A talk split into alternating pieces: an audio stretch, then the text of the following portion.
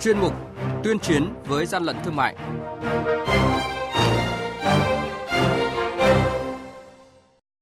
Thưa quý vị và các bạn, Quản lý thị trường Quảng Bình phát hiện 18.600 bao thuốc lá điếu do nước ngoài sản xuất nhập lậu. Lạng Sơn tiêu hủy 20 con lợn giống không có giấy chứng nhận kiểm dịch vận chuyển qua vùng có dịch tả lợn châu Phi. Tu mù quảng cáo, bán thực phẩm chức năng qua mạng và qua tổng đài tư vấn là những thông tin sẽ có trong chuyên mục tuyên chiến với gian lận thương mại hôm nay. Nhật ký quản lý thị trường, những điểm nóng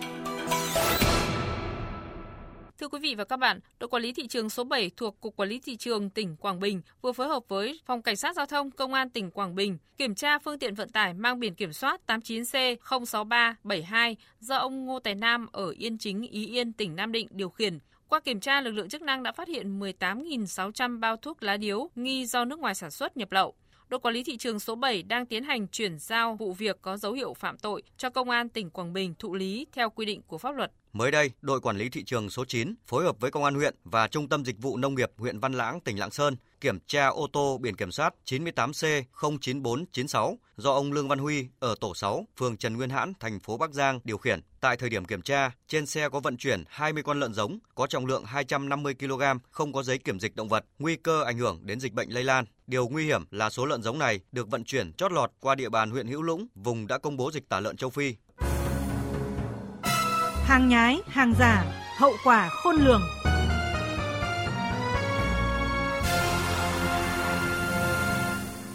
Thưa quý vị và các bạn, hiện nay trên thị trường xuất hiện tình trạng một số trang mạng và một số trung tâm tư vấn thường quảng cáo hoặc gọi điện đến số điện thoại của khách hàng mạo danh là các nhà thuốc đông y gia truyền để tư vấn bán thực phẩm chức năng hay thực phẩm bảo vệ sức khỏe nhưng giới thiệu là thuốc và đã được Bộ Y tế thẩm định. Phổ biến nhất là các sản phẩm xương khớp, sinh lý nam, tiểu đường, kích thích mọc tóc, trị mất ngủ. Do nắm bắt được tâm lý người bệnh thường hay lo lắng, nhân viên tư vấn của các nhà thuốc thường nói không đúng sự thật về công dụng, hiệu quả của thực phẩm chức năng nhằm lấy lòng tin của người bệnh nhân viên thường không cung cấp thông tin về địa chỉ của tổ chức sản xuất sản phẩm và chỉ bán hàng thông qua hình thức chuyển phát. Cục An toàn thực phẩm Bộ Y tế đã bắt và xử lý nhiều vụ, thậm chí có những trung tâm tư vấn viên chỉ là học sinh, sinh viên không có chuyên môn về khám chữa bệnh. Chính vì vậy, trong khi các cơ quan quản lý đang phối hợp xử lý tình trạng này, Cục An toàn thực phẩm khuyến cáo người tiêu dùng cần cảnh giác với thủ đoạn mạo danh là các nhà thuốc đông y gia truyền để tư vấn bán thực phẩm chức năng, thực phẩm bảo vệ sức khỏe và tuyệt đối không sử dụng các sản phẩm được quảng cáo theo hình thức này.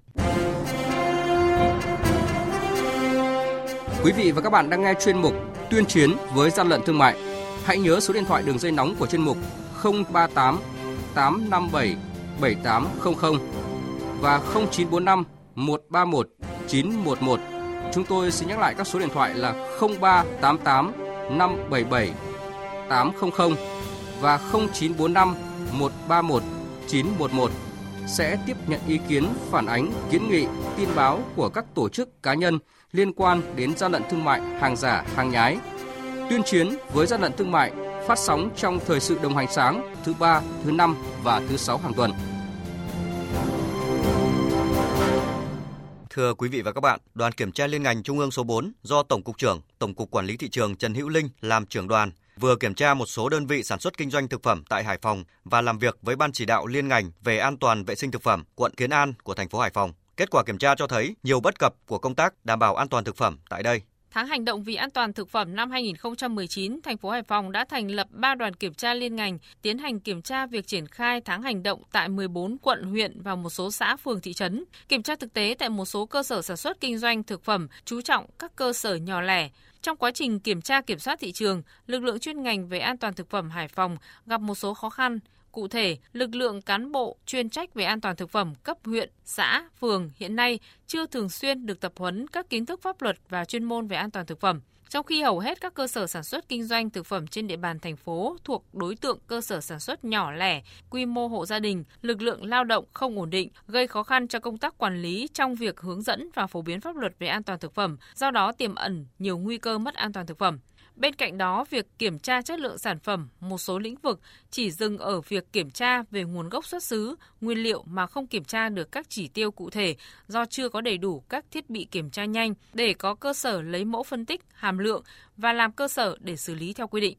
Để tăng cường công tác kiểm tra kiểm soát tháng cao điểm an toàn thực phẩm năm 2019, Tổng cục trưởng Tổng cục Quản lý thị trường Trần Hữu Linh nhấn mạnh, an toàn vệ sinh thực phẩm luôn là vấn đề nóng được các cấp các ngành đặc biệt quan tâm. Chính vì vậy, mong muốn lực lượng quản lý thị trường Hải Phòng phải chú trọng hơn vào công tác kiểm tra kiểm soát, loại bỏ những cơ sở kinh doanh kém chất lượng, ảnh hưởng đến sức khỏe của người dân và doanh nghiệp. Công tác về an toàn thực phẩm trong thị trường nội địa cũng như là sản xuất kinh doanh hàng giả, lực lượng xử lý rất nhiều vụ việc, trong đó có rất nhiều vụ việc nổi cộ Do vậy, chúng tôi đã có kế hoạch rất là kỹ chỉ đạo cục địa phương tăng cường công tác kiểm tra kiểm soát, đặc biệt là đối với cả lĩnh vực an toàn thực phẩm. Tăng cường công tác kiểm tra kiểm soát các tụ điểm các cơ sở kinh doanh giết mổ. Nhân cái dịp tháng an toàn thực phẩm này thì cũng là tuyên truyền để cho người dân các chủ doanh nghiệp nhà khách sạn biết và có ý thức hơn về công tác an toàn thực phẩm.